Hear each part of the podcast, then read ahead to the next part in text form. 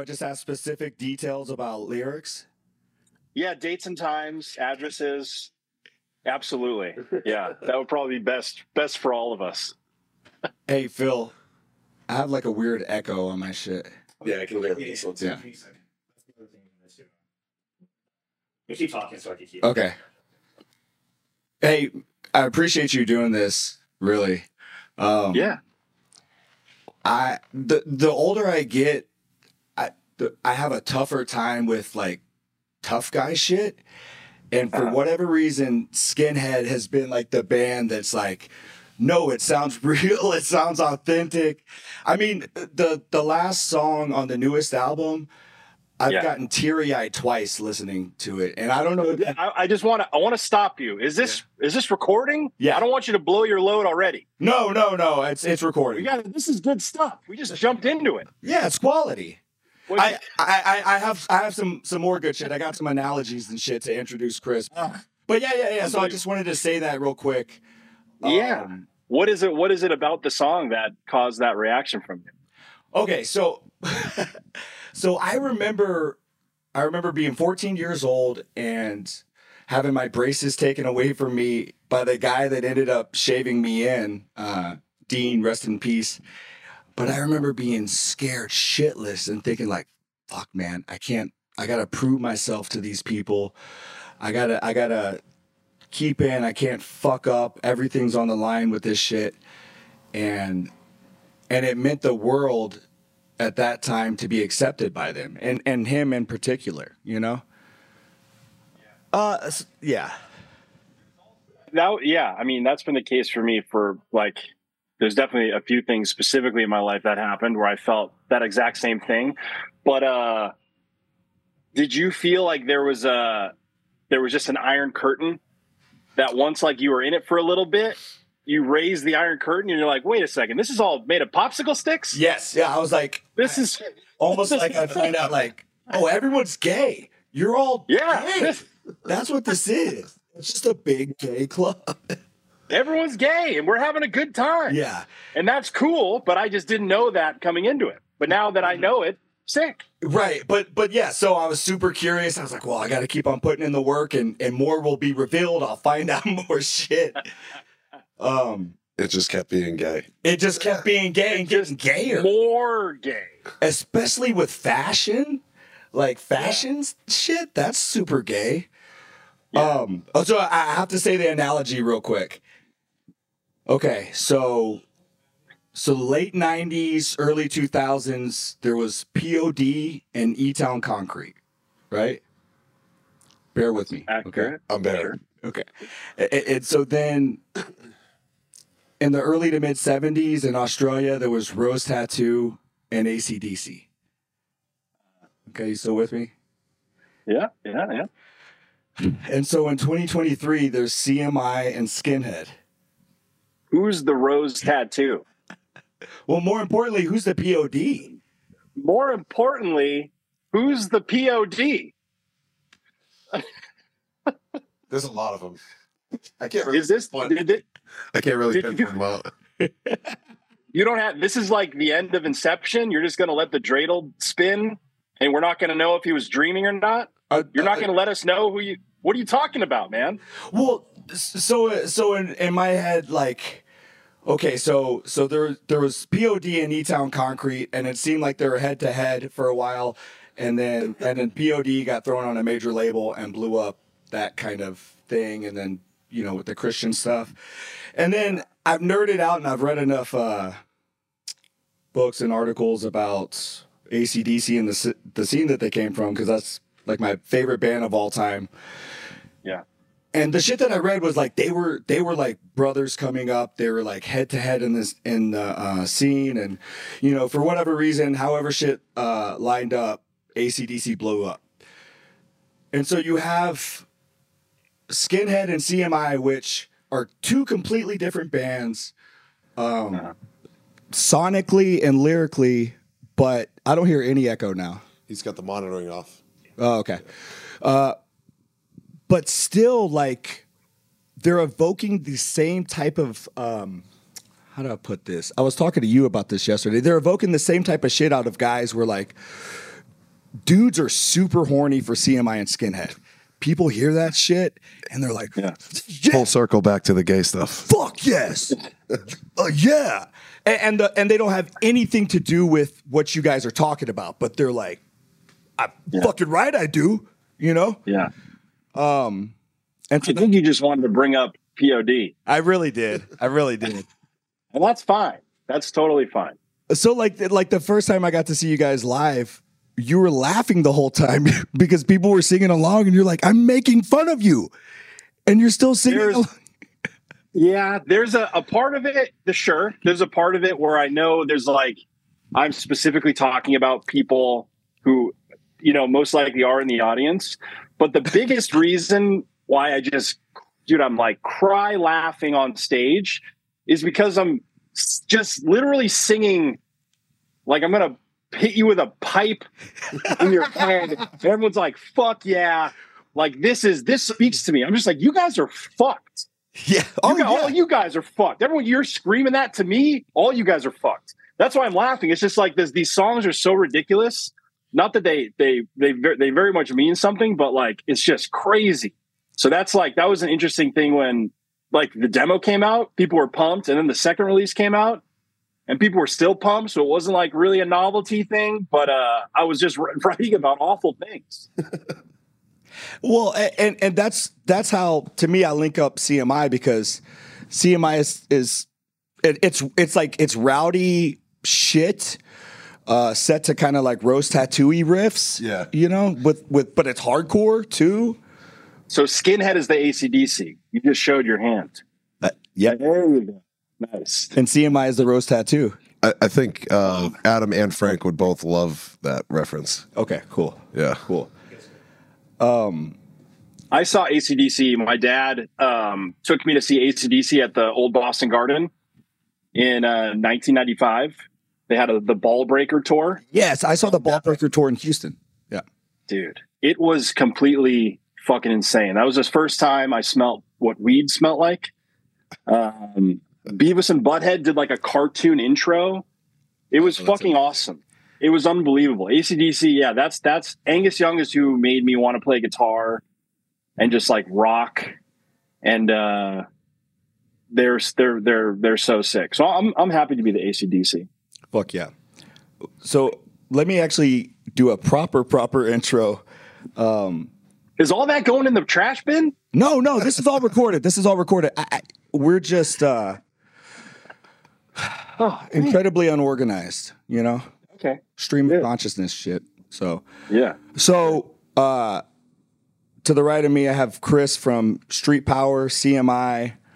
Um, that's all I know of. Back of the neck. Back of the neck, back of the fucking neck. Uh, uh, teacher of LTC classes and uh, recording maestro, right? Yeah, that's that's uh, one of my newer endeavors. The recording? Sort of. I've been doing it like on my own for like two like all during COVID. I like kind of like learned all about it, and then being in studios growing up, and then I was just someone was like, "Hey, we'll pay you to record our band," and then everybody was just like, "We'll do the same." So I just Fuck yeah. What the fuck is LTC? uh, license to carry.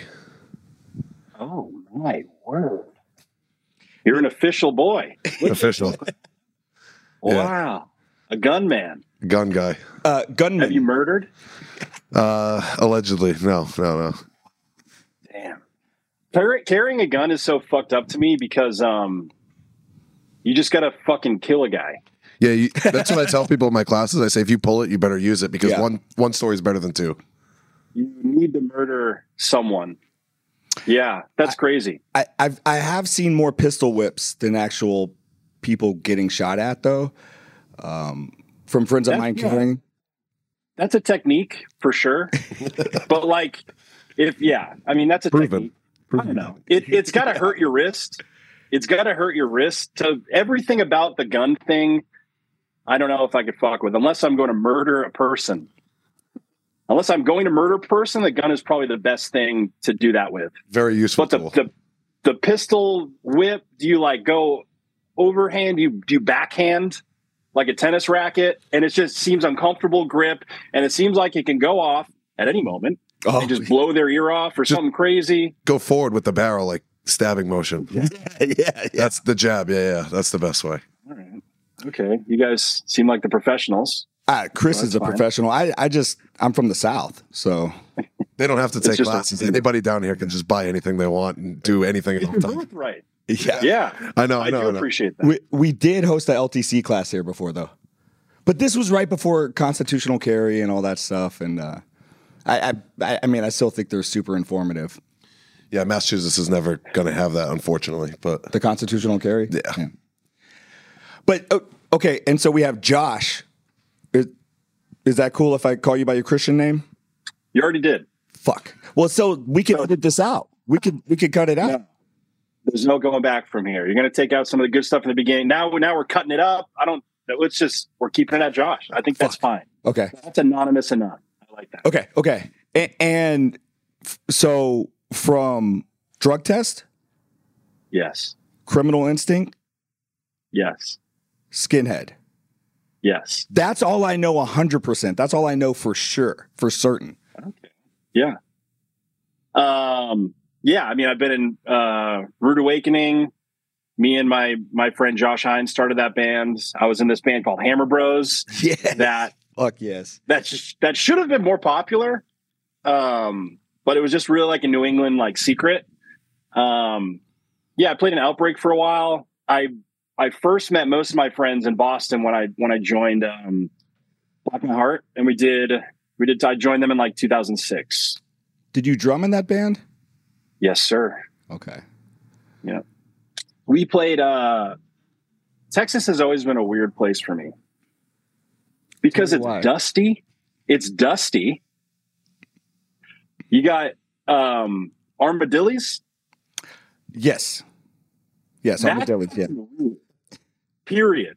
Those are fucking crazy, dude. I've just seen one. I saw one walk across the street, and I almost spit my drink out of my mouth. It's that's insane.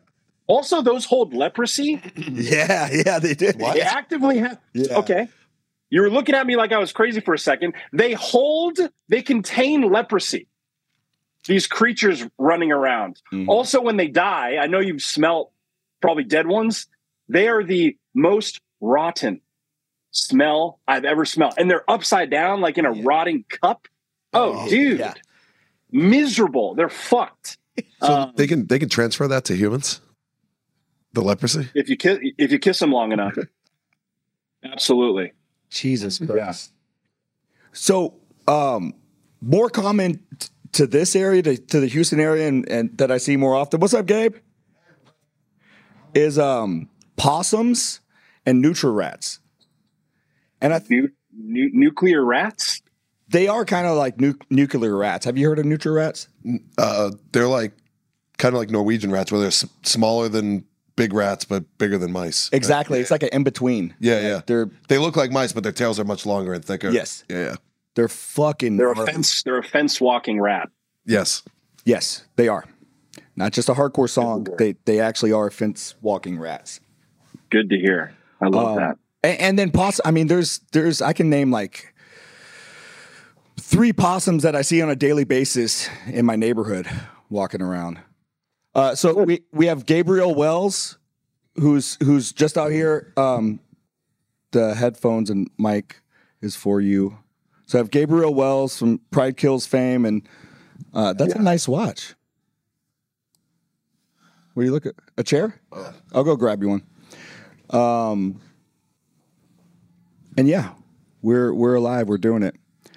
Good. Um, so this is the last day of a three day run that um, we did with Street Power. We're about to play Houston tonight, and Yeah, I was gonna say you guys have to like go. I didn't know. I thought you got the dates wrong, or you're playing an active show tonight. The show is starting in like An hour. minutes. yeah, but I mean, minutes. we don't have to be there on time. All right, I respect You know? it. That's called swagger. That should be on. Hey, watch out on. Don't lean back on that because that's that fucking shampoo chair. I just don't want you to. Yeah. That would have been fun. Did you just get into town? What? Did you just get into town? Uh, No, I was at the house, but I, some shit came up. You gotta mic Okay. him up. Yeah. I You you you can't hear him at all. My bicycle. No, Okay. nor can the fans. The fans can't hear him either. I, I can't hear what's. Can you hear him? No. No, he. It's probably not up on the Okay, interface. I'll go do it. Um. We're we're rolling anyway. Hey, Good for us. you know this is so we got to cut out. This John- is what you call stream of stream of consciousness. This Yeah. is just like unpreparedness. No, you're right. It is it is unpreparedness, but it, it makes me feel alive. You know, Oh, uh, I love it. uh, It's wait, a rush. it's a rush, wasting other. It's like people's time. Saturday Night Live. Yeah. yeah. There we go. Gabe, you in? Yeah. All right. Cool. I got it, dude. I got it. Good. I got you, man. Everything's cool. No, not you. This guy doing the, uh, my buddy doing the, uh, the mixer. I already Oh, fixed good. it. That's good. He seems like he should keep his job. He's doing a good. He's Yeah. doing good work. With it. So, one thing that I noticed, so I, so I love the demo, right? Fell in love with the demo. I love the, um, I guess it's like a 12 inch EP, the one before this last one. Yeah, can you hear me? He's frozen. Oh there shit! he is. Whoa. Yeah. Oh, we lost you. All right, go ahead. Love Yeah. the demo. Can't get enough of the demo. the the 12 inch EP was great, but the the full length to me sounds like the most uh, fully formed. It sounds like the most kind of street punky. Oi, it, it has like a different flavor with the riffs. Uh, it almost sounds like there's a different songwriter involved. Well, there isn't. I don't know why you're pointing fingers at me. I'm not There, I want to. I want to put the kibosh on that right now. just theory. Um, Just like the Wizard of Oz, there's like some fucking magic little dwarf man who's writing all my songs. That, it's that Iron Curtain we're talking about. That's not attention on I behind the heard- iron curtain. well, but well, you do have like what four guitar players? Uh, yeah. Yeah. So So, uh, yeah, I, the the process to write Skinhead is essentially, um, I either get sad enough or mad enough, and then I write some songs.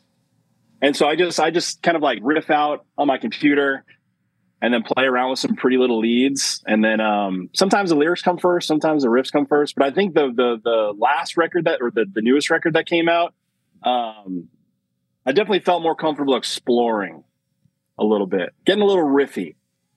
You know, Yeah, no, I was I- listening to a lot of uh like the Hold Steady, fuck. Oh, yeah. um, a lot of like Leatherface too, just Yeah, like yeah. random, yeah, a lot of like just kind of all over the place stuff. And I, I was appreciating just like the riffs and and all that. Um, so I just fucking went for it, yeah. And I was like, who the fuck am I, dude? My band's already called Skinhead. Why the fuck do I got to make a mean song? Why let's let's let's riff out a bit, you know? Let's do a little doodly little thing over some fucking funny bass line.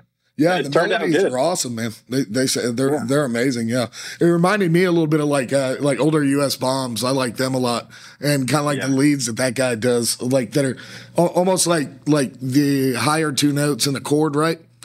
And Yeah. just doing like a few connector notes, and there you go. You know, That's it. Yeah, hundred percent. I was always a bad guitar player, um, so it's just like if I can find a couple notes that sound good, I'm just going to stick with it. yeah. Well, you did good, man. That's badass. I was just listening on the way up here. The uh, uh, back in the gang, right? And it's got this kind of like stream of consciousness. Um, not not like gay like James Joyce, but like cool like William Faulkner, you know.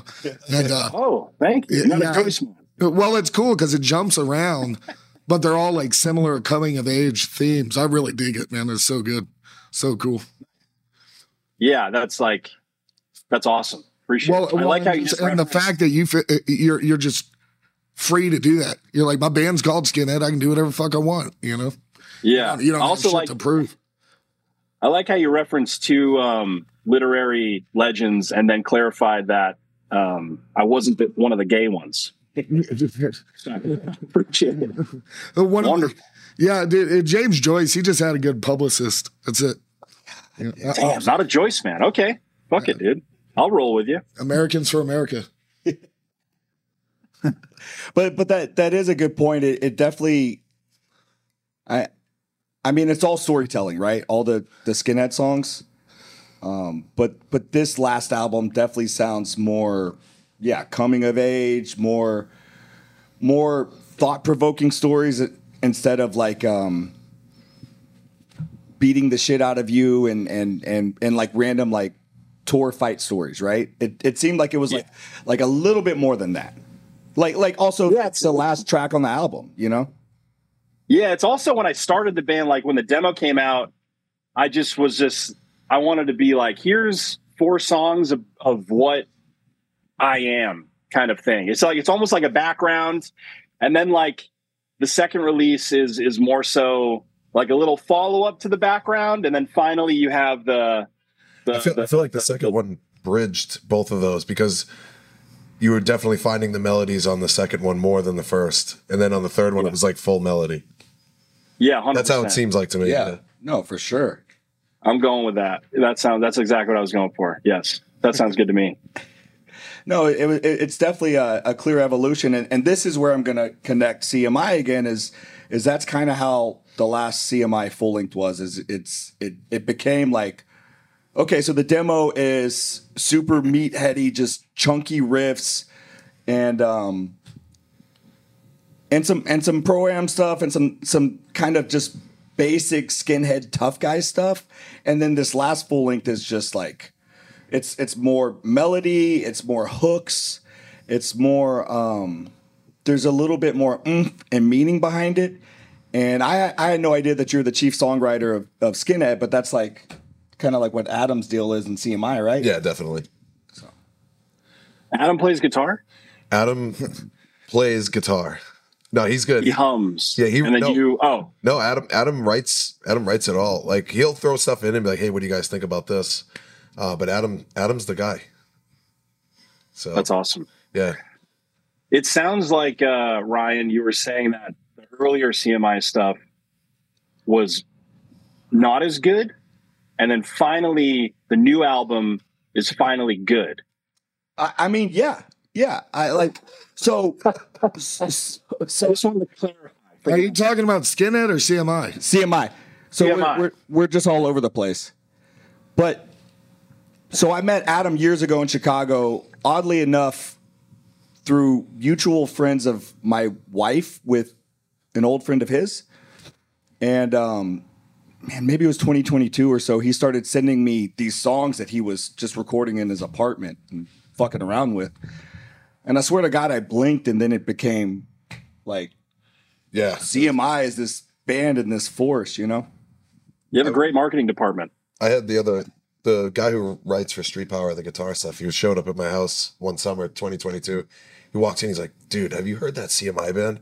And I was like, literally had it on my phone because I was going to show him. I just turned the phone. I was like, "It's insane." and then uh then I ended up getting in the band. So Yeah. They, I, I, Just sick. so that was a similar thing that, that we saw happen with Iron Age down here. Um, I don't know, Gabe, if you got the message from Matt Jackson, but years ago, Matt Jackson texted me and he sent sent the demo and he was like, "Man, don't tell anybody, but we're working on this new band." And he fucking he told everybody the same thing, and then people started Yeah. spreading the demo, and then first Iron Age show was It's like a manipulation tactic. Yeah. Yeah. I noticed a lot of the bands from the Northeast right now, like your band CMI, uh, Skinhead, it's a very uh, haywire. It's like Colin of Arabia. It's a concerted effort, like a group effort to put it all out there. And so you don't have to be in love with all the fucking bands. Yeah. You know, you maybe have two that are your favorite, and, but you know, it's like the group, you know? And, um, yeah, you definitely got something going. I'm excited about it. It's fucking awesome. It's like- yeah, Boston uh, has always has always kind of had that because um, it's just incestuous. Just like one dude is in three bands, and then three dudes from other bands make another band, and then it's a very it's it's very funny. And then yeah, maybe the weird like new wave kid breaks off and does like some electro shit, and you're like, that's kind of good, but it's kind of weird. there's all But, kinds of uh, stuff. That's exactly how it is too. There's like every person in a band in Massachusetts is in two other bands.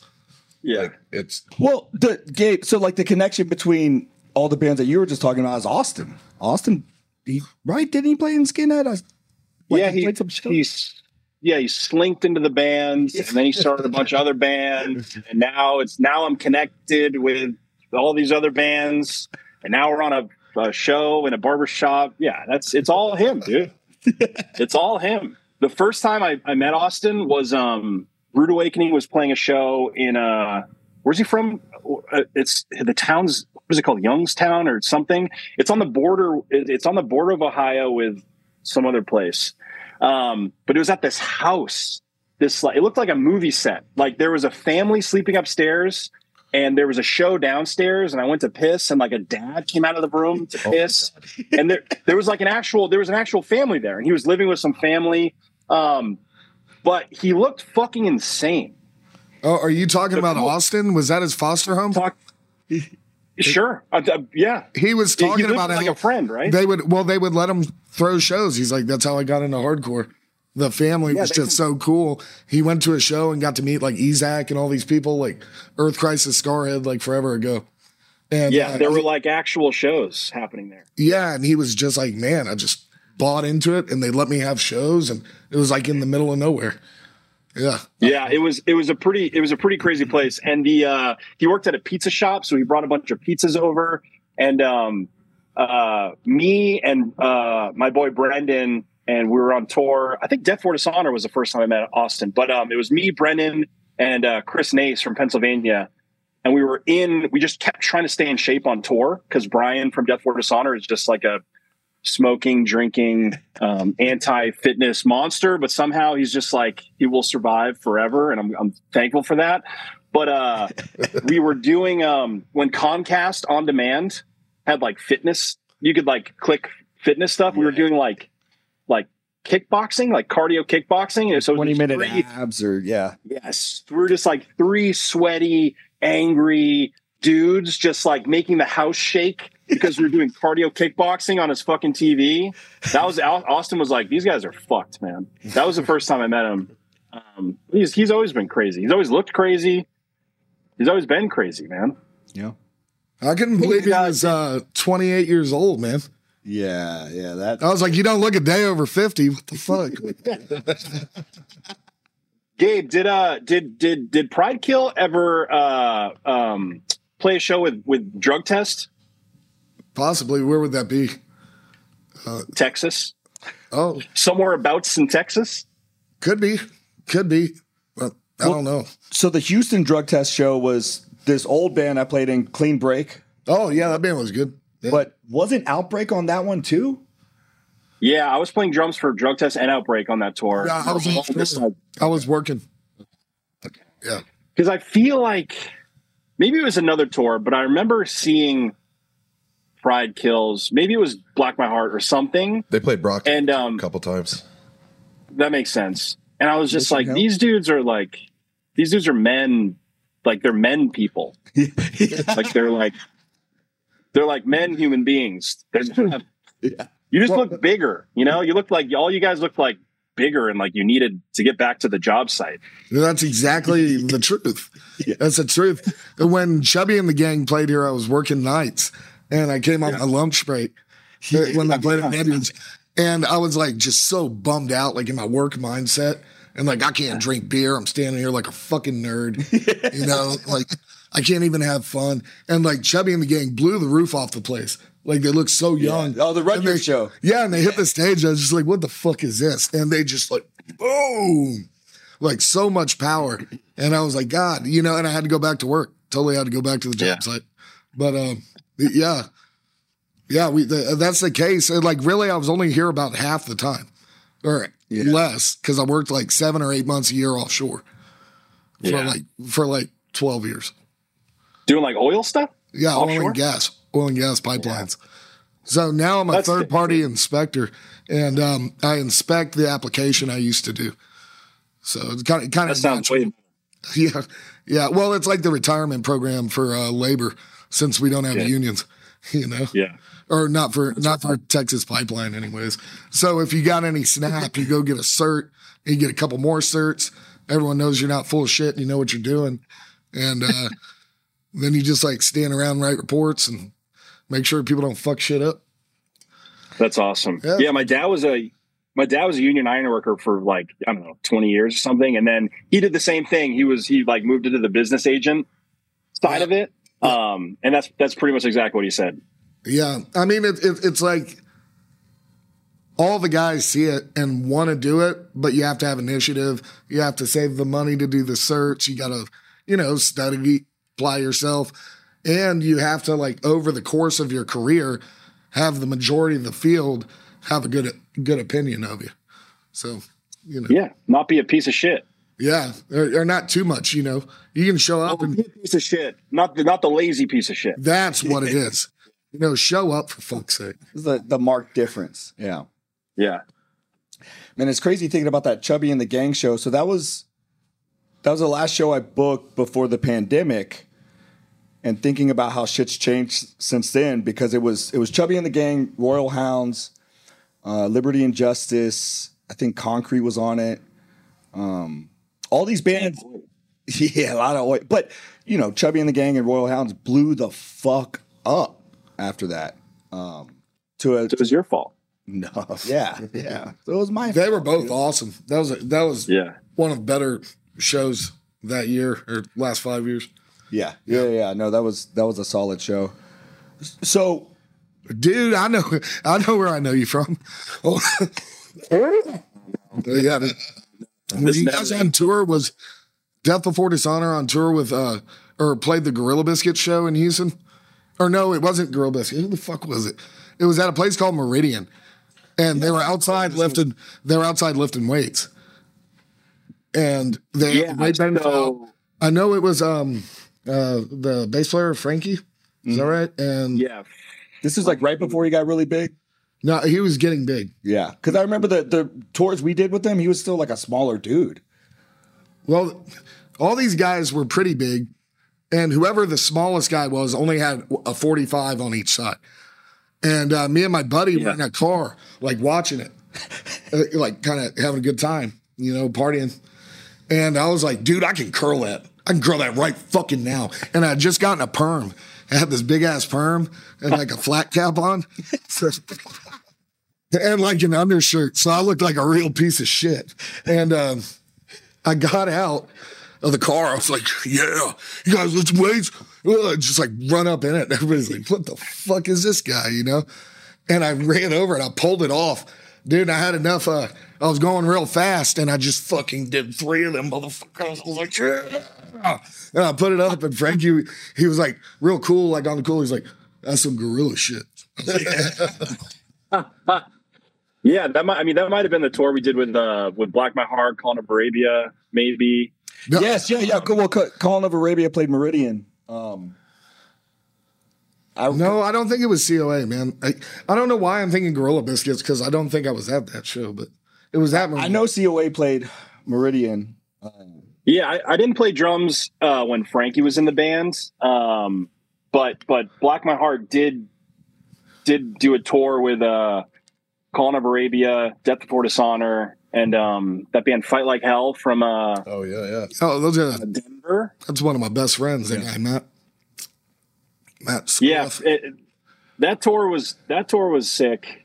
Um, it was essentially a fist fight every show, and we played San. I remember. I don't remember Houston. I remember San Antonio though, because the show ended in a fucking riot. Um, that's so that was San crazy. Antonio.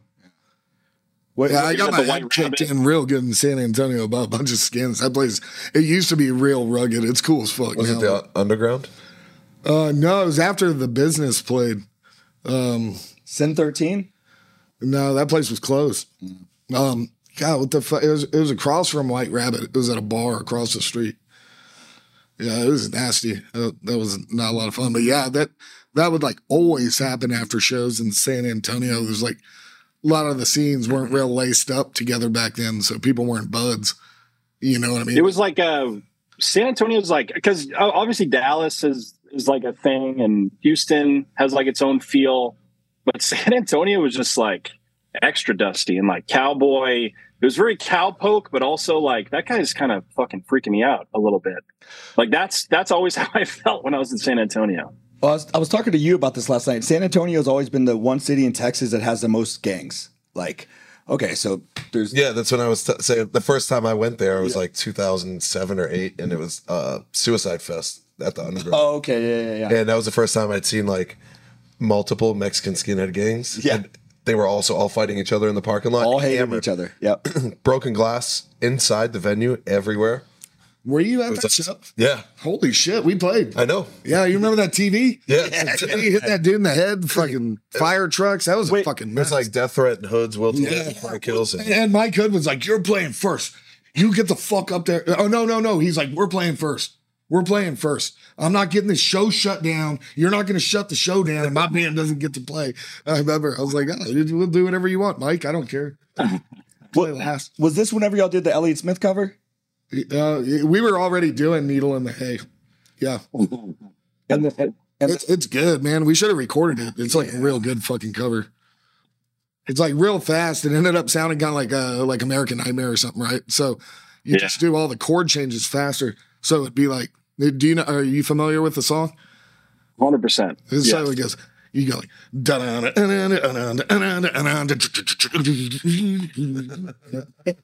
and then when he does the part where he goes, "So leave me alone, you ought to be proud that I'm getting good." mo-" Yeah, for that part, it's like,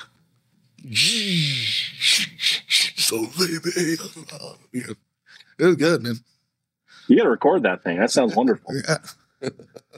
Actually, yeah, that would have been a great idea. But so, but I think we only played like three songs at that fucking show. It was like, well, because it was well, you'd stop because the TV would break and some kids It, all it fucked got, up. it got out of control. I was with a, I was down here because I dated a girl from San Antonio, and she was like, "Oh, we're gonna go to this fest." I was like, "Oh, sick! I know a bunch of these guys that are playing." And then towards the end of the night, it got so crazy. She's like, "I want to leave." I was like, "All right, let's go." It was like a big How did, you, how did you start getting into Elliott Smith? Where did that? How did that lead? Oh, like, I'll tell you, man. Like, um, all through high school, I really liked like like '90s, like uh, '90s alternative, but like the heavier, kind of like heavier side of it. So maybe like Seaweed and like Archers Yeah. of Loaf and like Yeah. it, it- like I guess before they called it like fucking emo, it was more like like indie rock, right? So I liked Yeah. all of that shit. And like yeah, of it, you know, like Mineral and stuff was good too. Mineral, the guys in that band actually went to my high school. So when I was like a freshman, they were seniors and they would play like all the time in Houston. You know, they'd play out in Cypress where I went to high school. And, you know, I mean, you don't know what you got.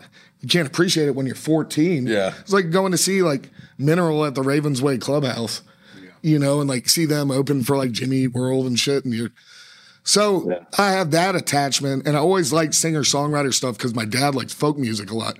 That was actually my first show. I saw a guy named John Gorka, who's uh, from the Midwest, from Minneapolis. He was like a philosophy major, and so his lyrics are really, really well thought out, I guess you'd say. And he has like a strong baritone, and just the way he could carry. Like I went and saw him at this bar in Montrose, like in I was eight years old, 1988 you know, and uh I was just like, man, this is fucking awesome. So anything like I'm a sucker for like decent singer songwriter, like by guys who can really carry it, you know, who can play guitar well with a little melody line while they're doing the chords and sing. Like that's the shit, you know, like Neil. Yeah, that's wonderful. I love that. The uh yeah, all that um that's that's kind of how that's what happened to me. I was uh like Goo Goo Dolls, but then like weird stuff outside of the circle of Goo Goo Dolls. Then I found the replacements, and then I Oh, was just yeah, like, man. this is like these dudes are just like talking about stuff that I feel. This is like weird. Paul Westerberg, No. the best songwriters ever. I don't give a fuck. He's unbelievable. You can put him up. Yeah, he's against anyone. unbelievable. Yeah, and and one of the most underrated. You know, unless you're like a big into music kind of guy, people like Paul Who, you're like, geez, man. You know, I mean, he should be up there with, you know, Johnny Cash or Willie Nelson or any of that. As far as Yeah. Did you have to? Did you have to hide your um, sensitive music uh, love? No, because I kind of act like uh, I like to think that uh, maybe not an idiot, but an anomaly, right? I just I, I, I really like entertaining people. That's just my thing. I like it. I want other people to laugh. They can laugh at me. They can laugh at my joke, like whatever. But you're also one of the smartest guys I know, too. So the thing is, is it's like if you don't like it, I mean, really, just percentage wise, like ninety five percent chance I'm smarter than you. Yeah. You know, You sound like a you sound like a big problem, man. Uh, Because you you you look you look like a big problem, and then you have all these like cool things to say, and I'm sure that freaks people out, and they feel very uncomfortable with themselves. Well, so they if try they're to uncomfortable, if they're uncomfortable with themselves, it's just a tell. 100%. It's a tell Yeah. them, right? Yeah. Because people, what- people who are cool, who fucking are very secure with themselves, they, you know, we always have a great time. Yep. It's like the guy who has a, like you know, like a macho insecurity, Oh, dude, we- dead Kennedy thing going on. You know, We sat up Yeah. at your house last time I was here till like five in the morning. every night. I didn't go to bed. I know. You remember, dude? Uh, you woke me up playing. A, you were like, "Hey, check out this song," and you started singing and playing the acoustic guitar. Yeah, and you showed me. You were like, "Yo, this is Street Power," and I was like, "Oh, do you remember the big hands?" Oh yeah, yeah. I'm sorry, we don't want to tell. Like, uh, He goes, "Dude, your hands look so big." I, said- I said, "Dude, I'm not trying to be a weirdo, man. I'm not gay.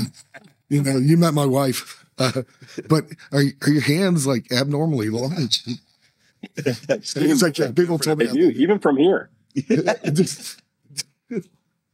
Did you see that picture? You I forgot about. I forgot about the. You hand. pictured this post. Uh, uh, you you posted a picture from uh, last night with someone, and you're going like this, and your hands like twice as big. Oh yeah, yeah, it's massive. yeah, I was like, God damn, It's like, dude, when I was when I was younger and I would like fish with my friends or something, and I would like hold up a fish, it always looked small, right? Because my hands were so big. That's the best. That's how I gave up fishing. And then like- Luke came over and he was like, "Look at this dude's pants. Look at his legs. Look how big his fucking leg. Hey, t- hey, dude, I'm, I'm not being weird, dude. Take your pants down. Yeah, yeah, dude. He asked me to take my pants down. Right. Yeah, just like it ain't nothing. I was like, this is Look all at his the first five minutes I woke up. I, I, I think one of my favorite Luke stories though is is is what was Luke saying to Adam about Yard Hard? Oh God, this is the best, dude. And he leads with this. He comes into my house. No one knows him. Luke was the bass player for Pride Kills. We we both had Pride Kills at work. Like a lot of times, like to my disadvantage, people have heard stories about him being a fuck up, and they're like, "Oh, there's a guy with the Pride Kills tattoos." And I'm like, no, it's not me. It's my friend. They're like, oh yeah, the other guy with the Pride Kills tattoo. You know, Like like how many pride kills? Right, exactly. Like I'm full of shit. But uh, he, uh, anyways, he showed up. He had been offshore for like three months, and he had dried out. He was looking good, lost some weight. Um, we're having a good time, and he goes up to Adam from Conservative Military Image, and he's like, "Hey, man, what's up with the, you know, like yard hard? Where'd you do your time at?" And Adam's like, "I didn't do any time." You know, but like very straightforward, not condescending. I didn't do any time. Oh yeah, well, I mean, like that's what the song's about, though, right? Like being in the yard. If you're not with me, you're with the guard. You know, that's what's. He's like, uh, no, no, I was in the armed forces, and you know, like when you go on base, past the MPs, you're technically in the yard, and my job was to defend this country and liberties and freedom. So I, took it serious, and I wasn't just a guard at the gate. I was someone defending the United States of America. And Luke was like, Oh well, I think it's misleading, dude. But I think he's like he's like I mean you got to know, you know, people probably think you're talking about prison, but it's like he's like I I don't know what people what other people would think. It was so fucking funny, dude. It was good. It's a fair argument, though. Yeah, no, but, argument. but just the fact that Adam was was like I, I don't know what they would think. I'm, I'm just spitting facts, you know. It's so fucking funny, dude. So good. Having having big hands, just to revisit this for a second, is probably sick if you got to like open a jar. Oh, for sure. But but uh did you just think your dick was just super small for until you understood that your hands were huge? I didn't even think about that. That's gotta suck. No, I I mean, like that's got you're only like when you only have seen your dick, you know? Maybe Luke was trying to see how big the dick was when he asked you to take your I, pants. I don't. I don't know how to explain this without sounding like I'm like bragging because I don't want to brag. Oh, he's got a huge dick. This fucking donkey dick. son of a bitch. It's it's proportional. It's proportional. Pull it out, dude. So, so you're like a homunculi. You're like a homunculi. You got these huge hands, this huge dick. You're like, no, it's a, it's a problem. It's a, it's a, it's an issue, honestly.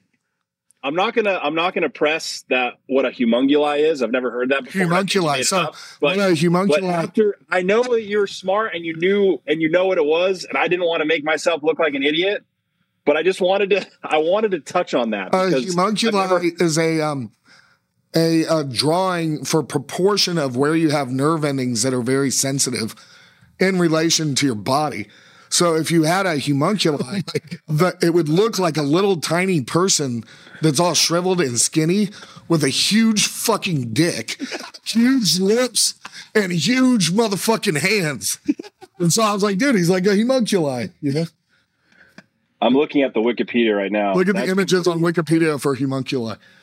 Oh, that's insane. So that's that's a real that's a real term. God damn. Hundred percent. Look at them hands. Well, good. Well, good. This is for the see. Chatting is for learning. We're all learning here. This is leisure time. Probably. This is actively bettering ourselves. We're not fucking off. This is like real, actual, per the Roman dictum, we are engaging in leisure activities. Yeah, we're doing one of the more positive things as opposed to like fucking little boys or something like that that they used to do.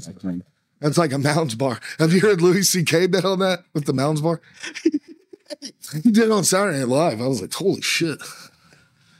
You said it. You made an SNL reference right when I came up, right? Yes. What was it?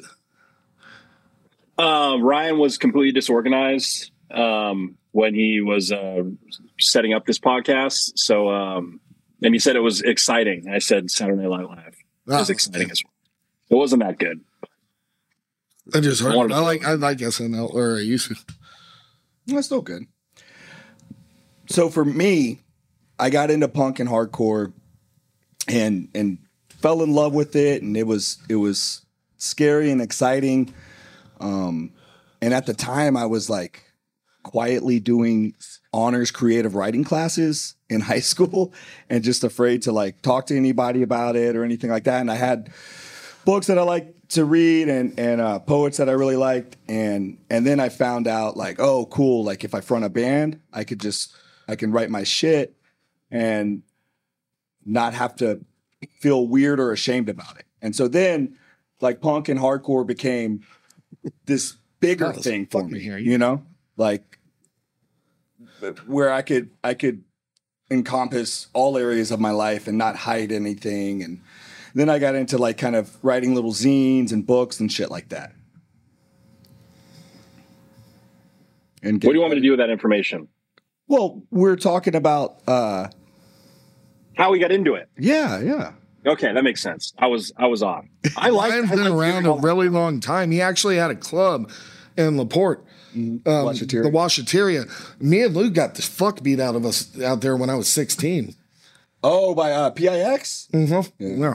So like I had memories of the place. I was like, dude, I don't really want to go to shows down there, dude. You know, it's like trauma, you know. And um, but uh, he would throw these shows like In Control played there with Holding On. That was fucking awesome. And Holding On covered uh, Descendents, like Bikeage. um, Indecision, kill your idol. Indecision, Floor Punch. Floor punch? Yeah, didn't Floor Punch play down there? Maybe. Floor Punch and Indecision. Okay. Yeah. I think that was before it was your club, though. So Ryan's from the south side of Houston, and I'm from the northwest side. You know, kind of think Is the there- haves versus the have-nots. You know, Oh, oh. Is the is the South the nice one? no, of course not. No. Of course, not. you look at every major city in I wish America. we could, I wish we could take the laptop outside for a minute and just Oh, spin it around in a circle. No, no, no, no. I'm I'm not talking shit really. Um, it, it's a totally different thing. Like La Porte has like a very old Texas feel to it, right? yeah. um it's similar to like like maybe Baltimore. It's like an like a lot of like Irish Catholic, a lot of like working class, It's all refinery folk. right? Yeah. And, and so like it's it's kind of salt to the earth, right? But very um, what do I try? Like can be very gritty, right? Yeah. Yeah, yeah. Right. Uh, a lot of I don't know. I'm not, maybe you could say it better. I mean, so okay, so I got out as fast as I could, and I really just moved like 15 minutes north, not that not that far out, but I still get sent articles and headlines from people that I grew up with in like meth lab explosions and and and random shit like that happening, you know, um, child molestation charges, just the most fucked up shit. Well, so so this kind of like just grittiness underlying, right? Like that that um, you know, I mean, culturally speaking, that's inherent to a lot of like lower middle class. uh, areas, right? Yeah. Whereas uh, Cypress, where I went to high school, is f- like well-to-do farmers, Texas gentlemen kind of people that own land out there. That's like They good continue land. to get back to the job site. yeah. Yeah. And then a lot of guys uh not really get back to the job site guys. Like I'm I'm like someone who fucked up. I should have gone to college. I'm one of those kids, right? like my parents worked really hard and they're like, You're just a fucking retard. You should have fucking you don't care. You don't do shit. But didn't you go to school though? You went to college though, right? no, no, no. I've done leisure learning. Uh, uh, like I have two years finished. Okay. That's only for my own edification, like not for. Like, I'm getting a degree in philosophy, so I can do it whenever. You know, so I take like one one class every semester. Yeah. I've done that for like ten years. But anyways, um, what I was getting at is that those are like upper middle class folks, and as you go further out, upper class that own hundreds of acres. Yeah. Right. So it's a different kind of it's a different demographic. People are very culturally different. Uh, ironically, a lot of them vote along the same voting lines, the same political kind of, uh, a- and for the most part, same relative values, uh, mostly based on economics, which is so funny because it's like, like a totally It's helping one side and hurting the other. right, but they are they got those guys. They got them all to buy into it. You know, the the rich ones. Yeah. Of The ones that- yeah. So there's a reason there's a separation there because this side is maybe smarter than the other. Well, and because all the factories are over here, and who the fuck wants to I can connect to a the landfill and a factory, right? So, um, so yeah, very different worlds that Ryan and I came up in, and because of that, I think probably we didn't get to be good friends until like ten years deep, maybe. I, I met you at a very young age though. Right, but because because we are on an hour away from each other, where we Yeah, lived, yeah. Houston, like the metropolitan area, takes at least an hour to get from one side to the other. Yeah, for But sure. you got a great infrastructure. No, not really. No, yeah, Can't stop hearing about the infrastructure. Oh, yeah, I bet. or the zoning, huh? That's like Patrick's joke from Drug Church. Every time he comes here, he does it every fucking time. And he's like, "It's crazy.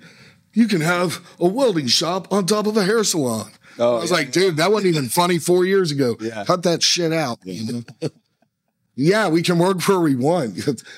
Like that's something to make fun of. One thing, one thing I noticed driving around Texas the past couple days is all the political ads for the politicians. Oh yeah, yeah. Every single one of them have a cowboy hat on. Yeah. and they're, Oh, in, a- yeah. and they're in a suit. Every single one of them. You're driving around South Texas. There was actually there was only one. It was a, the only white dude that I saw, and he was the only one not wearing a cowboy hat. He's fucking up the game. He's not going to win. No, no, No, fuck, fuck no. not at all. He didn't put the cowboy hat on. He is going to win because all those other people are pandering to rural voters. Those are reps from rural community, so they'll win their spot in the House.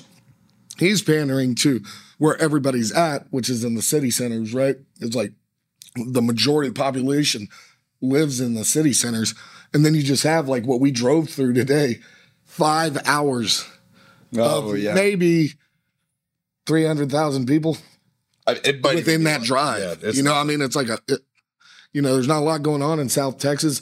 Like you pointed out, a lot of poverty, yeah. low income, um, no bookstores. Uh, We, we went out to lunch in uh, I think Raymondville, maybe right outside of um, not too far outside of McAllen. Okay. And uh, six of us, it was forty seven dollars for lunch. we sat down at a restaurant and ate for forty seven dollars. yeah. That's a bill I could pick up. I picked it up. I was hey, this one's on the band, guys. Thanks. Yeah. One of them got grilled cheese, and he said, "Dude, you could have told me that before." I would have got something nice. He's flipping me off right now. Yeah. I said, "No, no, that's the reason. I, yeah, you would have got a T-bone. You know." Yeah. I grew up in uh in New Hampshire, which is like a different sort of white trash than Texas. And that's why I think I, I like I see the resemblance. When I'm in Texas, I'm like, there's something different, man. It's the heat. Like I'm I'm God, it's the shit. fucking dude, All it's, no, where, the It's too fucking hot. where, where are the lakes and the streams, dude? Oh, like yeah. the the rivers and the oh dude. Actually, we have we have like all the ecosystems except for the Arctic and the rainforest, but um, you got to be in the right part, right? Like Northeast Texas, where you would never play a fucking show. That's like hillbillies and meth, but that's the piney woods, and that's like it's nice. And there's fields, and there's streams, there's waterways, there's good fishing, there's lakes. Not that many people see it though. That's the thing. Well, right, because there ain't shit over there except, like I said, like meth. Yeah. You know, and a lot of like poor, like white, um, rural folks, you know, in East Texas, a lot of racism. You know, I mean, it's still alive and well over there. That's uh, like Vidor, Texas, where they made national use, news like 25 years ago when they dragged a guy to death. Yeah. You Oh, know, yeah. behind it, Very behind a pickup truck. Yeah. So, and that's still alive and well. You go there today and hook up with the good old boys, no problem, right? So, East Texas is uh, not a hot spot for progressive uh, music, and uh, Why do they? Why do they get the trees, man? that's what I mean. They don't. They don't deserve that. What the fuck, dude? Yeah. So, um, but like, like Houston's okay, maybe like three months out of the year. Oh, weather-wise? Yeah, it's not like a fat girl's asshole. You know, it's nice and uh, But but so what This is an this is an abrasive. This is an abrasive podcast. what we're having a good time. what what I am. what Except that it's like hot as fuck. It's got to be like 100 degrees in in here. here? Am I right? I mean, I'll go check. Now, him looking at us right now probably can't tell what temperature. Yeah, I'm wearing a He's taking his shirt jacket, yeah. He's gonna See how much I'm sweat? So so what what part of New Hampshire did you grow up in? Uh, Manchester, New Hampshire. It's like uh, old mill town, a lot of brick building. downtrodden, a lot of brick. We couldn't get enough brick, and we put it everywhere. It's uh, Be- it was beautiful it was. city.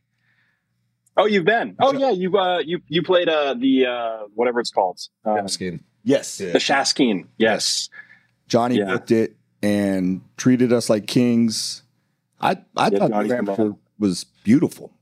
Well, It's cool. It's, It's- like People, that's where we want to retire. Yeah, Like if we get enough money, we will come to New Mexico. Let me- I swear to God. Let me let you know a little secret. If you drive past Manchester, it's actually ni- much nicer. Really? Yeah, It's Con- fucking Con- North gorgeous. Conway, you got Lincoln, like Yeah. all along the Kancamagus Highway, like all that. The White Mountain area is gorgeous. Well, like John Steinbeck talks about it in uh, Tales with Charlie, like the like Great American Novel, right? Or not John Steinbeck. What's the fuck?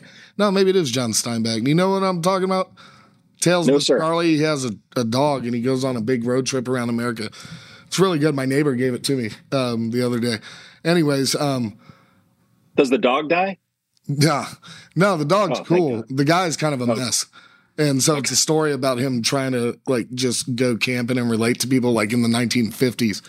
Um, he's like a Hemingway kind of guy. Yeah, it's got to be Stein. It is John Steinbeck. But um, he goes and uh, he uh, he talks about being in Maine and New Hampshire and driving through it and just like why would you ever want to go anywhere else? I want to stop the trip right now. I just want to Yeah. just you know Well, camp it's it also gets very cold, and there's a lot of snow. Like He's he's there. It's all at the right snow. time. Yeah. He's Yeah, doing that there's- trip there's- like in the spring, I think. Yeah. Yeah, New England has there's it knows it knows when it's your first time there. It does this disgusting trick where it, it's nice for like three days. Like you're like, oh, dude, I was there in October and it was fucking gorgeous. I was wearing a t-shirt. I was able to like it was it's it's it's a lie. It's all a lie, and it's just a sad place, and it's only Dunkin' Donuts, and it's it's, it's New England is just cold. Your feet are cold, and your your your pants are wet, and you go into a Dunkin' Donuts, and everyone's complaining about their fucking boss, and you are participating, and then you ask for like a double, like banana, extra large, extra cream coffee, and that's just your life. That's I New think they England. So go that really well in Goodwill Hunting. Right? Sure. Was That's, like- yeah, it's real. But okay, so where do you live now? Uh, I was living in San Francisco for four years, and I just moved to uh, to South Orange County in, in uh, Southern California. Okay. So so what brought you out to the West Coast? Um, it doesn't snow, first of all. and second of all, the avocados over here, unbelievable. Truly unbelievable. Uh, and all my friends, there was like a, a mass exodus of, of people from Boston who moved to like LA specifically. And um, my friend Eric just kept calling me an idiot until I finally moved out there. And um, yeah, I lived in LA for from 2013 to uh, 20, uh, 19.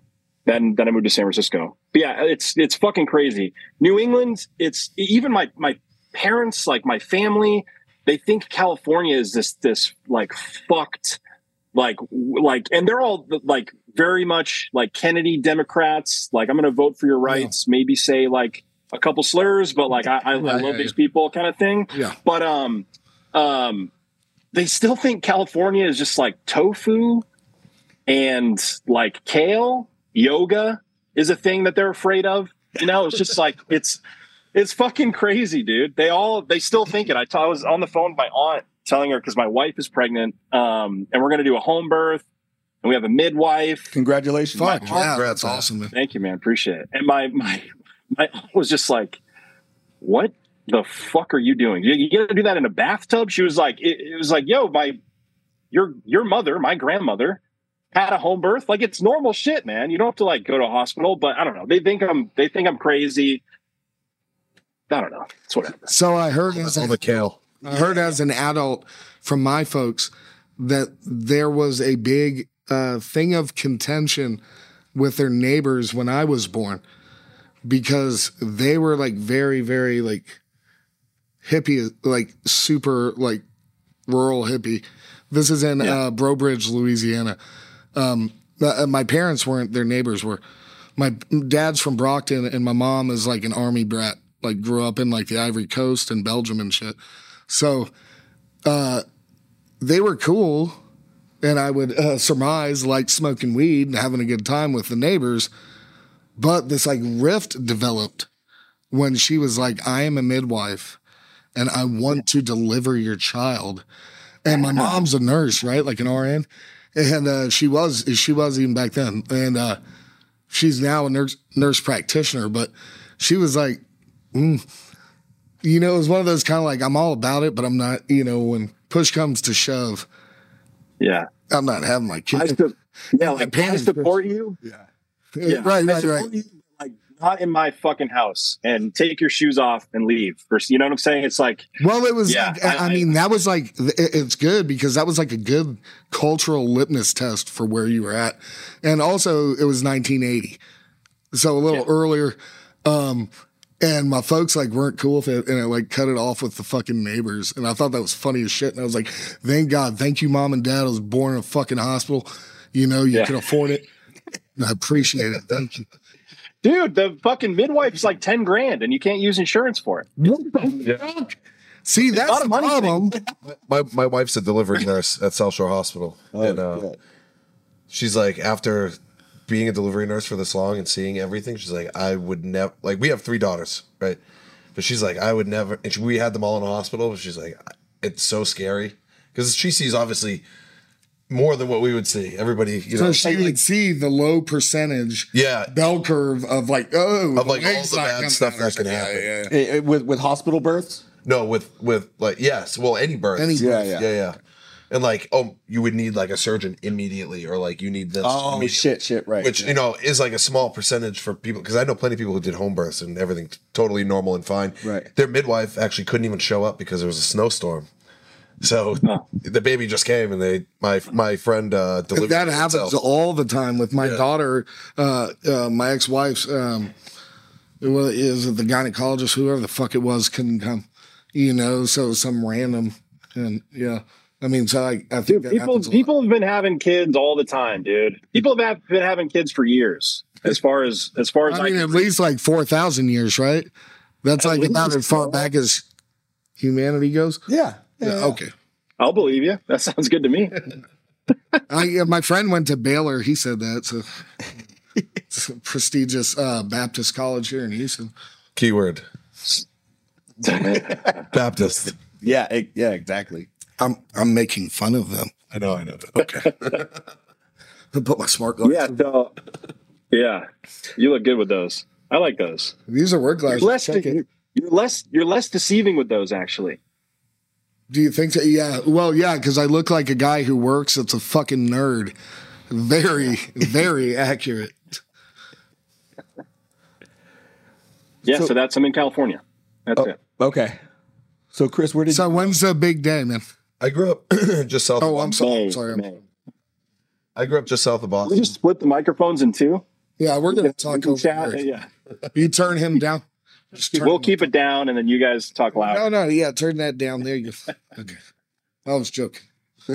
well, when's the date? When's the date? Real quick, real quick. Uh, May, early May, like sometime around the 9th or the 19th, something like that. Congratulations. That's awesome. I'm sorry. You're all fa- all three of you are fathers. Yes. Yeah. Yep. How wonderful is it? Uh, so it's awesome. Everybody was like, "Oh, you." When I had my first girl, they were like, "Oh, that sucks, man. Bet you wish you were having a boy." And as as a guy, you're like, "Yeah, of course I want to have a boy. I would never trade it for anything. Like, I'm not having any more kids, and I'm perfectly happy with my daughters. Like, it, it's I think it's cooler being a girl dad because I know how I was when I was a kid as a son, and I had three brothers, so I was a fucking prick, you know. And me and my brothers would just be fist fighting all the time, each other. And my dad would just like close the door and drink. You know what I mean? He's Yeah. like, "Fuck this." So, being a girl dad, I, I mean, it's gonna have its own stuff that comes with it that I'm gonna have to figure out because I grew up with all all boys. So, but so far, I mean, they're 7, 11, and twelve. And Oh shit. so far, it's it's it's good. You're gonna love it. man. Wow. Yeah. Uh, It, it- awesome. It's the best thing that's ever happened to me, and the hardest thing that's ever happened to me.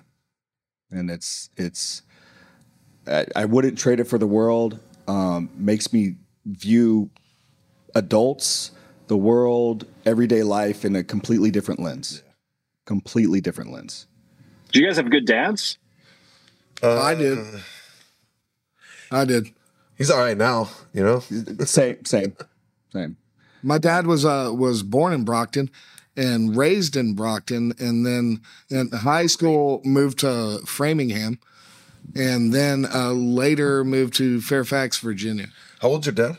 He uh, well, he was 18 on his no on his 21st birthday. He was in Vietnam. Yeah, in like 19, 1970. Yeah, dude, total drafted, and he was all like not with it. Yeah, he's he's a bad motherfucker, dude. I respect him a lot. He's great, but um, yeah, um, He's. He, I bet he's good guy. He's got to know guy. my, my grandfather. He owned two garages there and went to my whole family's from Brockton. I'm sure. I'm sure he does. His dad was like a real peculiar kind of guy. He was an Irish orphan that was adopted, that then was in Mensa and went to Boston College, and was a patent attorney.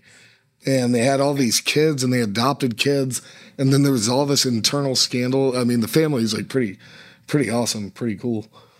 That sounds like a normal New England family to me. That sounds like a like a like a tale that I grew up with. Well, right. It's like everyone has all this weird shit and secrets that no one talks about. And you're, you're like, why are you so fucking violent? What's wrong with you? yeah, everyone's like in New England. Everyone's like smile. Well, no, not everyone's not smiling, but there's like a there's like a there's like a facade of the Christmas trees up. You know, you have the lights outside, and then inside, someone's probably just getting the shit kicked out of them, or you know, like someone has some sort of patent scam with children or whatever, whatever it was. Yeah, this is yeah. And, There's like, there's stuff crazy, going on. dude. Well, what was good? Um, do, you- do you like the show, uh, The Bear? Oh yeah, Yeah, yeah. My sister called me, my older sister. And so there's me and my older sister, and then our two younger siblings that are eight years younger. There's an eight year split. So we grew up in a different kind of household, right? Like a middle class household. And my younger brother and sister grew up in like a upper middle class suburban household. So it's very different, and we turned out very differently. Anyways, my sister said, Hey, I want to prepare you for the uh, Christmas episode of The Bear. Because, yeah, because it's gonna trigger you, and that is mom, and just like watch the fuck out, dude. So- get your ass ready. You know? I'd I'd never seen it till the other day. My wife was watching it, and I just walked in the living room, and an episode was starting. I was like, oh, I've seen the advertisements for it. It was actually pretty damn good. Fuck yeah. I did. So I saw a couple episodes so far. I haven't really gotten Oh. far into it. as the characters develop, that show is one like where every single character develops well, and like you you empathize with all of them. Like Oh, 100%. I, I think the the bad ones, uh, the good ones. Like there's no real protagonist. It's it, it's awesome. Like even the uncle who's lending the money, like you like them all, Yeah. because they're so Yeah. relatable. You know, as uh, as they develop, it's really good. Man. I liked it.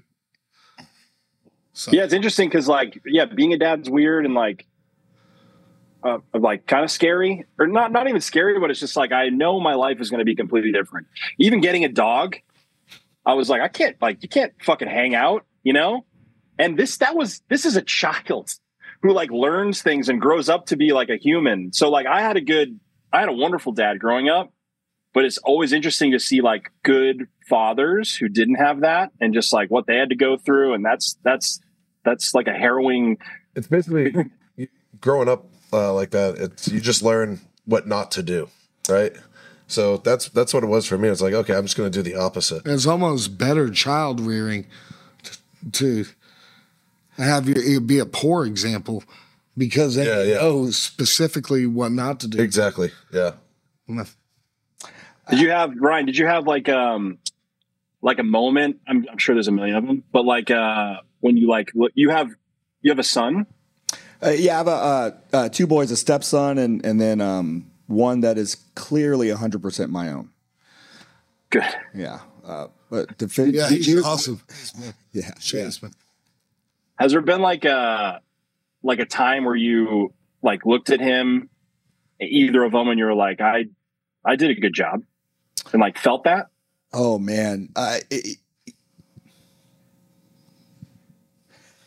yeah, yeah, like, yes. I it- got to it's see just- this. No, I, I just, uh, yes, uh, there, there have been times that, that I've seen that. There's also been times when, uh, trying to raise a family, um, and things from my own past come up and, and realizing that the way that I grew up viewing the world, handling problems, um, is not normal actually. And so, you know, totally done years of therapy and all that stuff, but it wasn't until getting into raising kids and trying to do the family thing that I realized like how many areas of my life I was I was violent in and didn't even think about it. Didn't even think about how I, you know, you lovingly said this is kind of like an abrasive podcast, right? And and and and whenever I try to think about these boys growing up in this world, I had to check myself a few times at, at at my approach. And I'm I'm not talking about anything physical, but just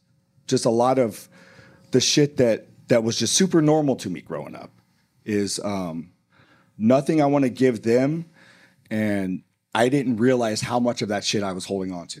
Yeah, I think that um, um, it's it's just really hard. it's easy to be self aware in social situations where it's not people you know.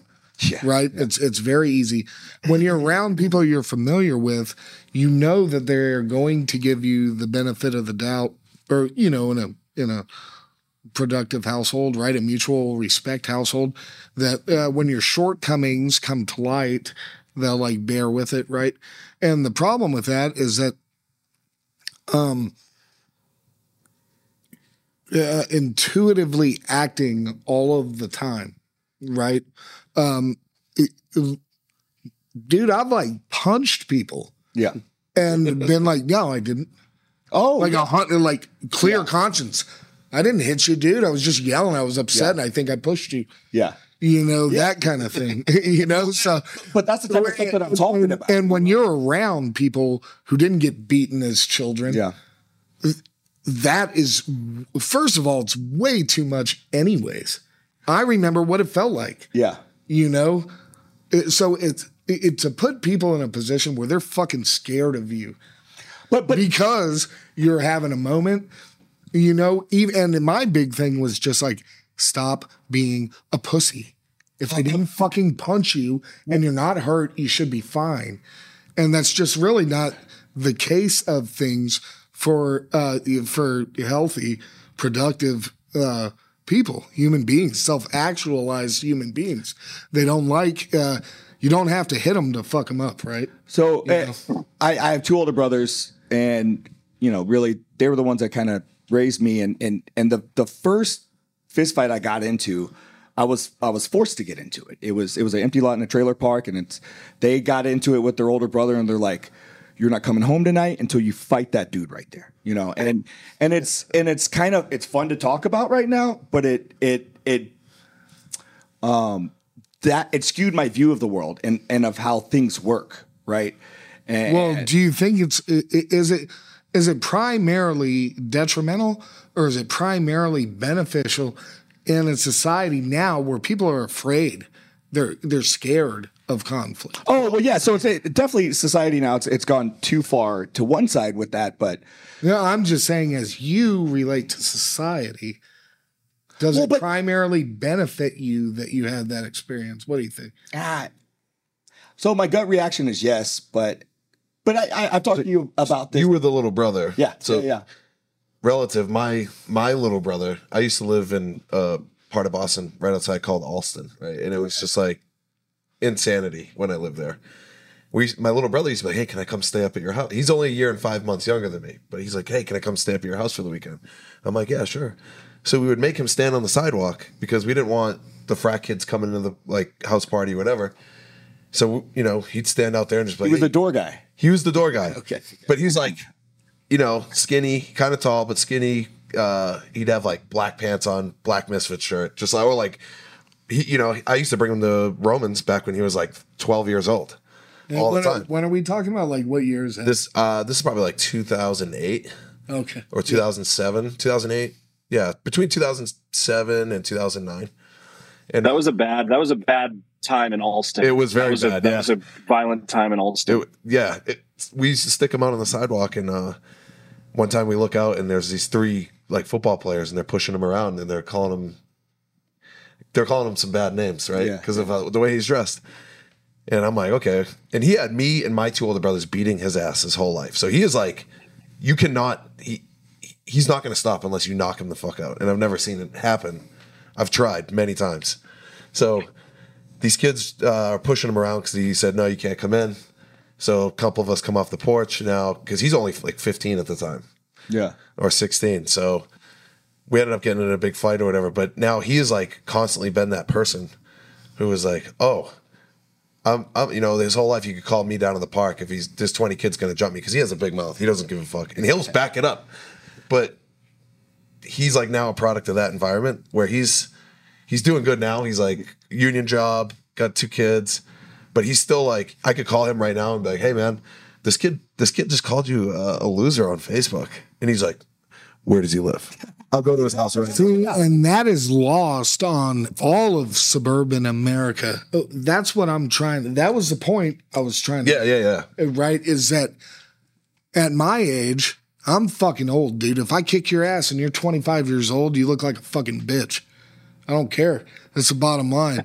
you know, like if you were popping off and peacocking and I had a problem with it and uh, like my kids were around, I fucking hit you and you didn't do shit, you're a fucking pussy. You know? Uh, and the simple fact would be like, well, Jesus Christ, who hits anyone every Well, but, but to that point, that so it it, it wasn't about but but to fighting me, well. It was just like someone someone to me, you. You have to do well, something. dude. To me, if a 25 year old guy beats my ass because you were acting up in front of my kids, well, you're a fucking bully, you know, or Yeah. whatever. I don't give a fuck, dude. I stood up for myself. I'm not Yeah. saying I'm a great fighter, but um, I don't stand anything to lose except by shutting my mouth and letting you uh, be a piece of shit all over me and my family, right? Yeah, or, yeah, yeah. or what I'm about, you know, like I go to jail for an assault charge. It's fucking nothing. Yeah. It would be So that, that's fine that you'll go to jail for an assault charge, and that's like a feeling that I think all of us have had for you know numerous times in our life.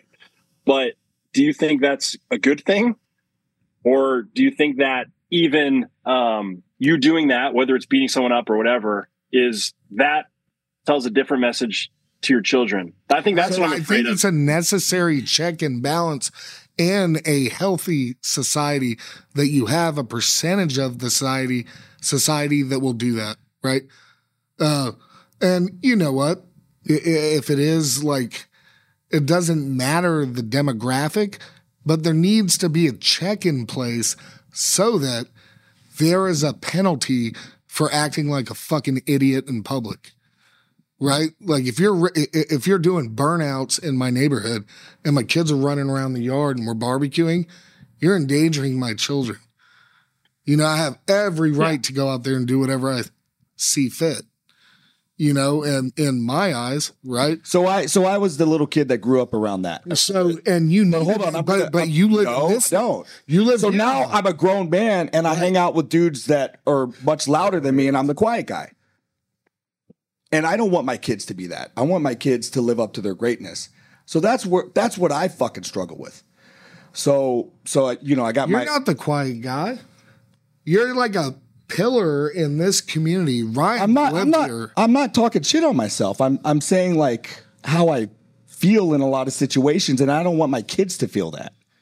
Do you get what I'm saying with that? I don't. It's a little convoluted. I thought you were going to say that you're a bully because you're supposed to go beat this guy's ass. No, no. Uh, so I grew up in a relatively violent household where it was like something would happen and it's like you immediately get checked. And I, I, I want my boys to stand up for themselves and I want them to have a certain amount of restraint and know when to walk away also. And, and, and it's something, it's, for me, it's tricky because, you know, I, I have my sobriety date with drugs and alcohol, but I also have a sobriety date around fighting. And it's I, I certainly don't consider myself a pacifist or anything like that but that shit fucked me up for years. And it fucked me up for a few years after getting sober um, i would get the same feelings i would get from from drinking from fighting and so so I, I guess i say all that to say i want my kids to have a healthy relationship with that you know have a healthy relationship with themselves and and how they handle themselves Okay. Um, just a couple weeks ago, Madball was down here, and I did this. T- uh, I was selling merch for a local band, Will to Live, that's been around forever since I was like uh, 17. Shout out I played in them. Yeah, shout out Rob, Daniel, uh, Caleb, Chris Conflict, all the guys. Um, it's a, it's like you said, incestuous.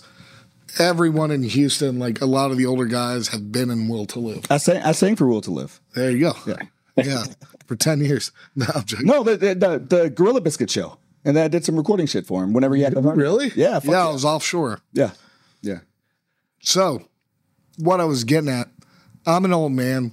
I don't care. I don't have anything to prove. Chris, our guitarist in Lubbock, Texas, decides like, oh, I'm gonna go tear it up for this Madball song. Uh, it's not even an old one, but he goes in there, he puts all his shit at the merch booth. Oh no. and I was selling merch for them. They end up on on the ground, and it's like going fishing, right?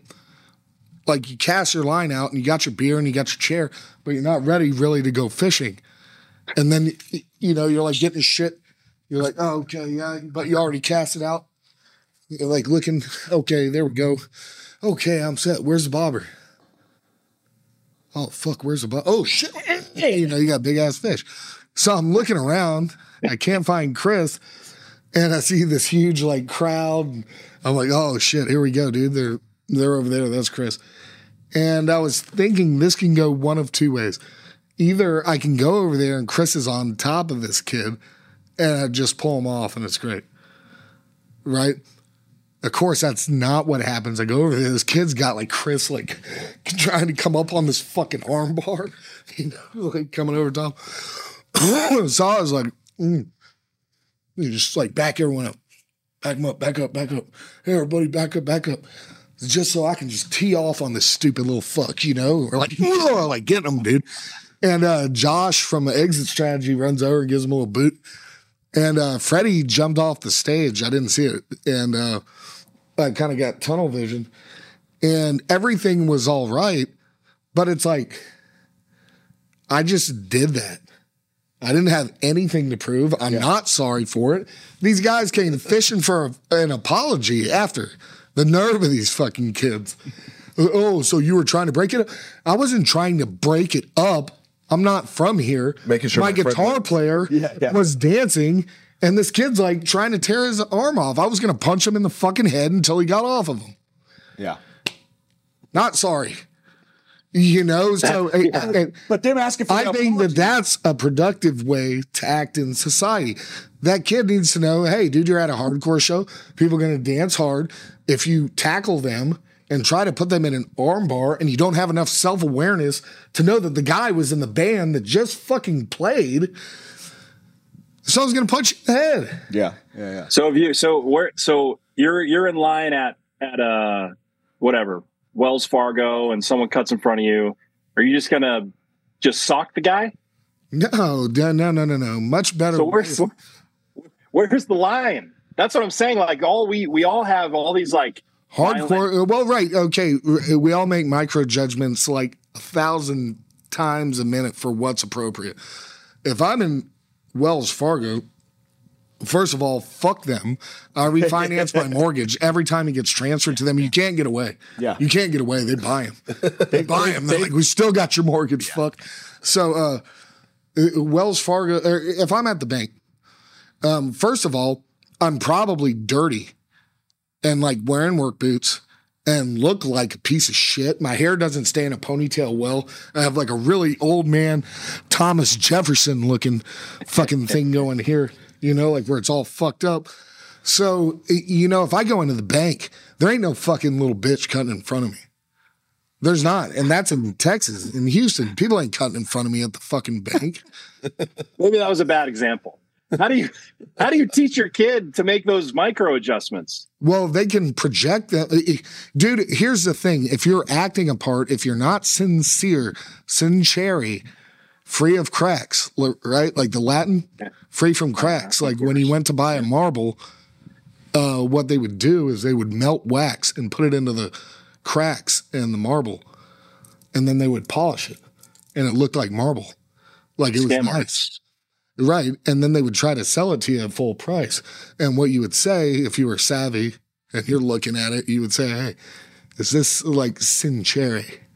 Is this without cracks?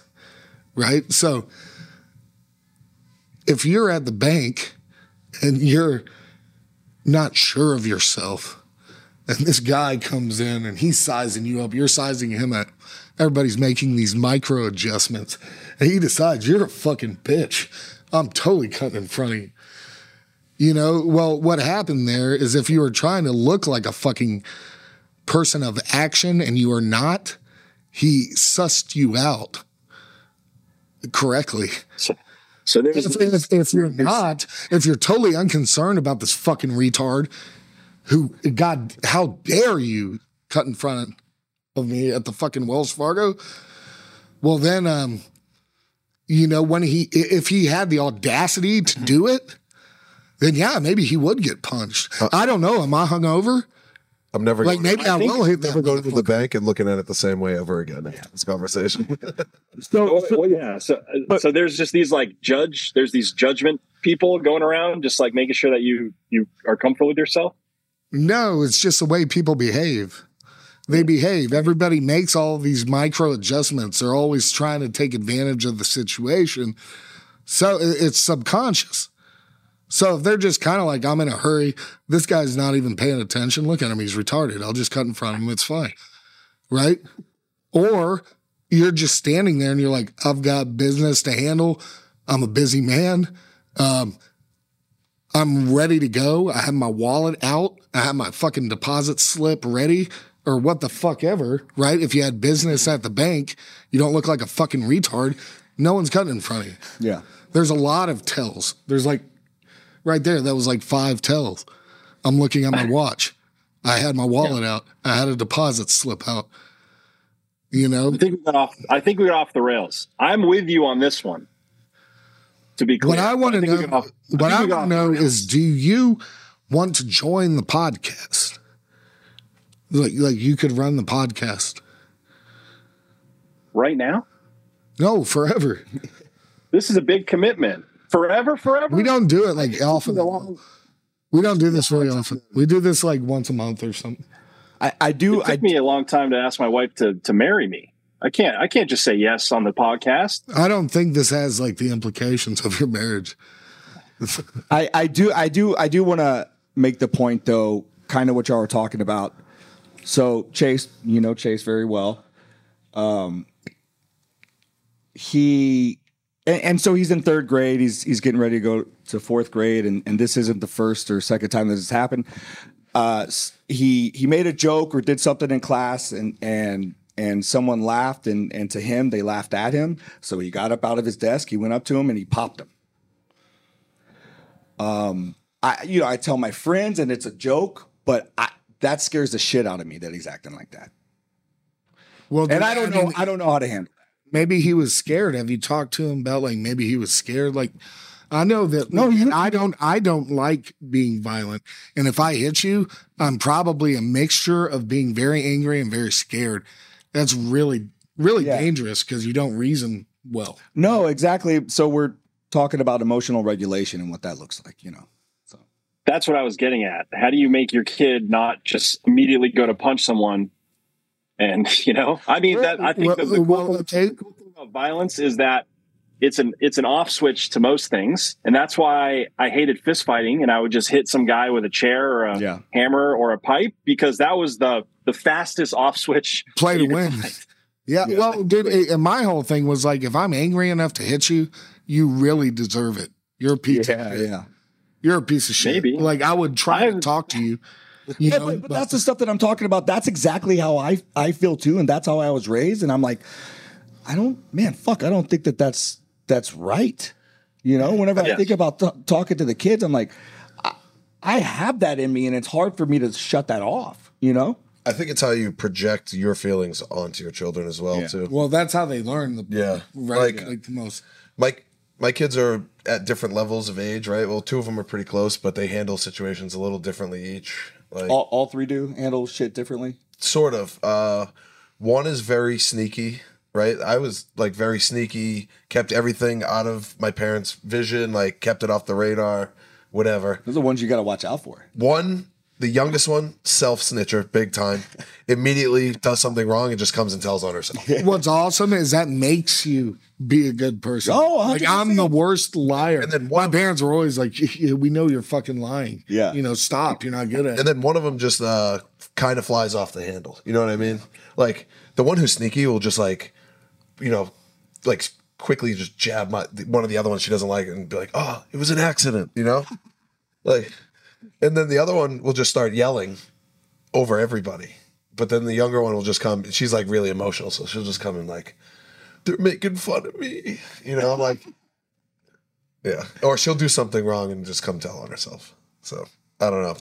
We're we're trying to like uh even all of that out to like Yeah. one one thing.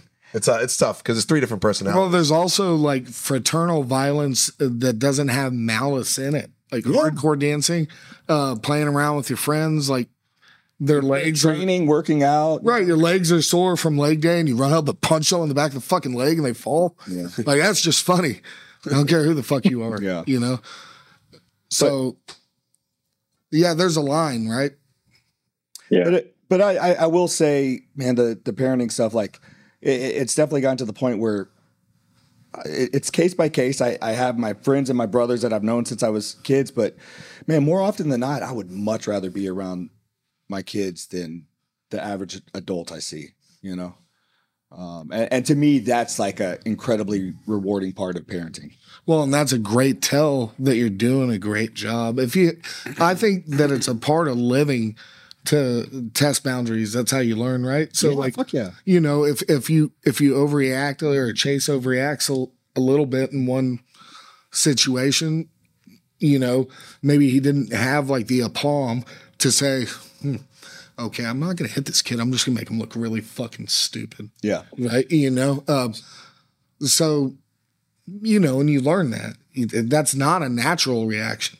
Yeah. Yeah. You know, the natural reaction is like I'm gonna go punch him. So for me, for me, growing up, which I'm sure it was pretty similar to both of you, you act up, your dad fucking flies off the handle, right? Or Might- your mom. might smack Yeah. the, Yeah, yeah. the belt, the spatula, whatever, Yeah.